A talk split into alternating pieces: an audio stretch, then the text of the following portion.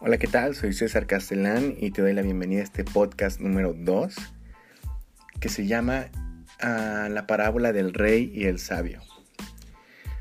Y es una parábola que nos lleva mucho a que reflexionar sobre la temporalidad de las cosas.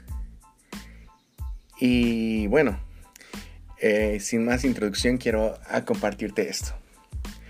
Por un pequeño reinado de la antigüedad pasó alguna vez un sabio que tenía la fama de resolver todos los enigmas que se plantearan. Entonces, imagínate la fama de este sabio. Era conocido porque él tenía la facilidad o el talento de poder resolver todo esto. Entonces, el rey de esa provincia, que era un hombre de gran temperamento, dominado de alguna manera por sus pasiones, lo mandó llamar y le pidió que le diera la fórmula para la felicidad. Entonces, este podríamos ser tú y yo. Personas dominadas a veces, no siempre, pero a veces por nuestras emociones, a veces por las situaciones que pasamos, a veces por algo externo, a veces por algo interno. Pero al final de cuentas, eh, pues tenemos que ser eh, personas más sabias y prudentes en, en este punto.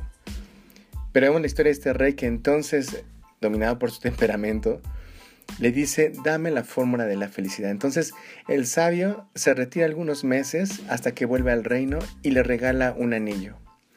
Junto con el anillo le regaló también la consigna de que leyera una inscripción interna, un pequeño letrero que solo el rey podía leer, en los momentos de mayor euforia, de mayor éxito, así como en los momentos de mayor amargura, derrota y depresión.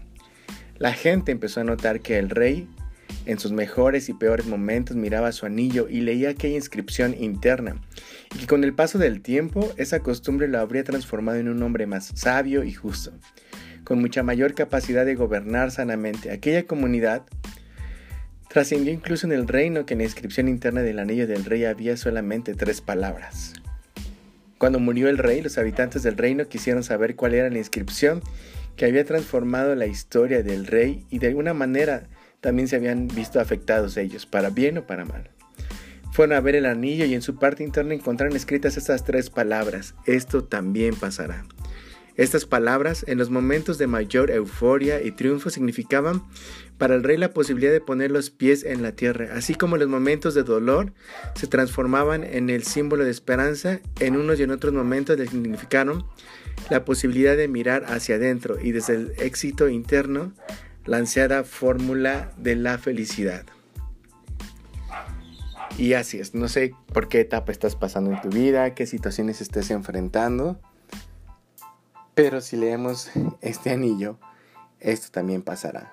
Lo bueno también pasará, lo malo también pasará y debemos siempre enfocarnos en el aprendizaje que como personas podemos obtener de esta situación.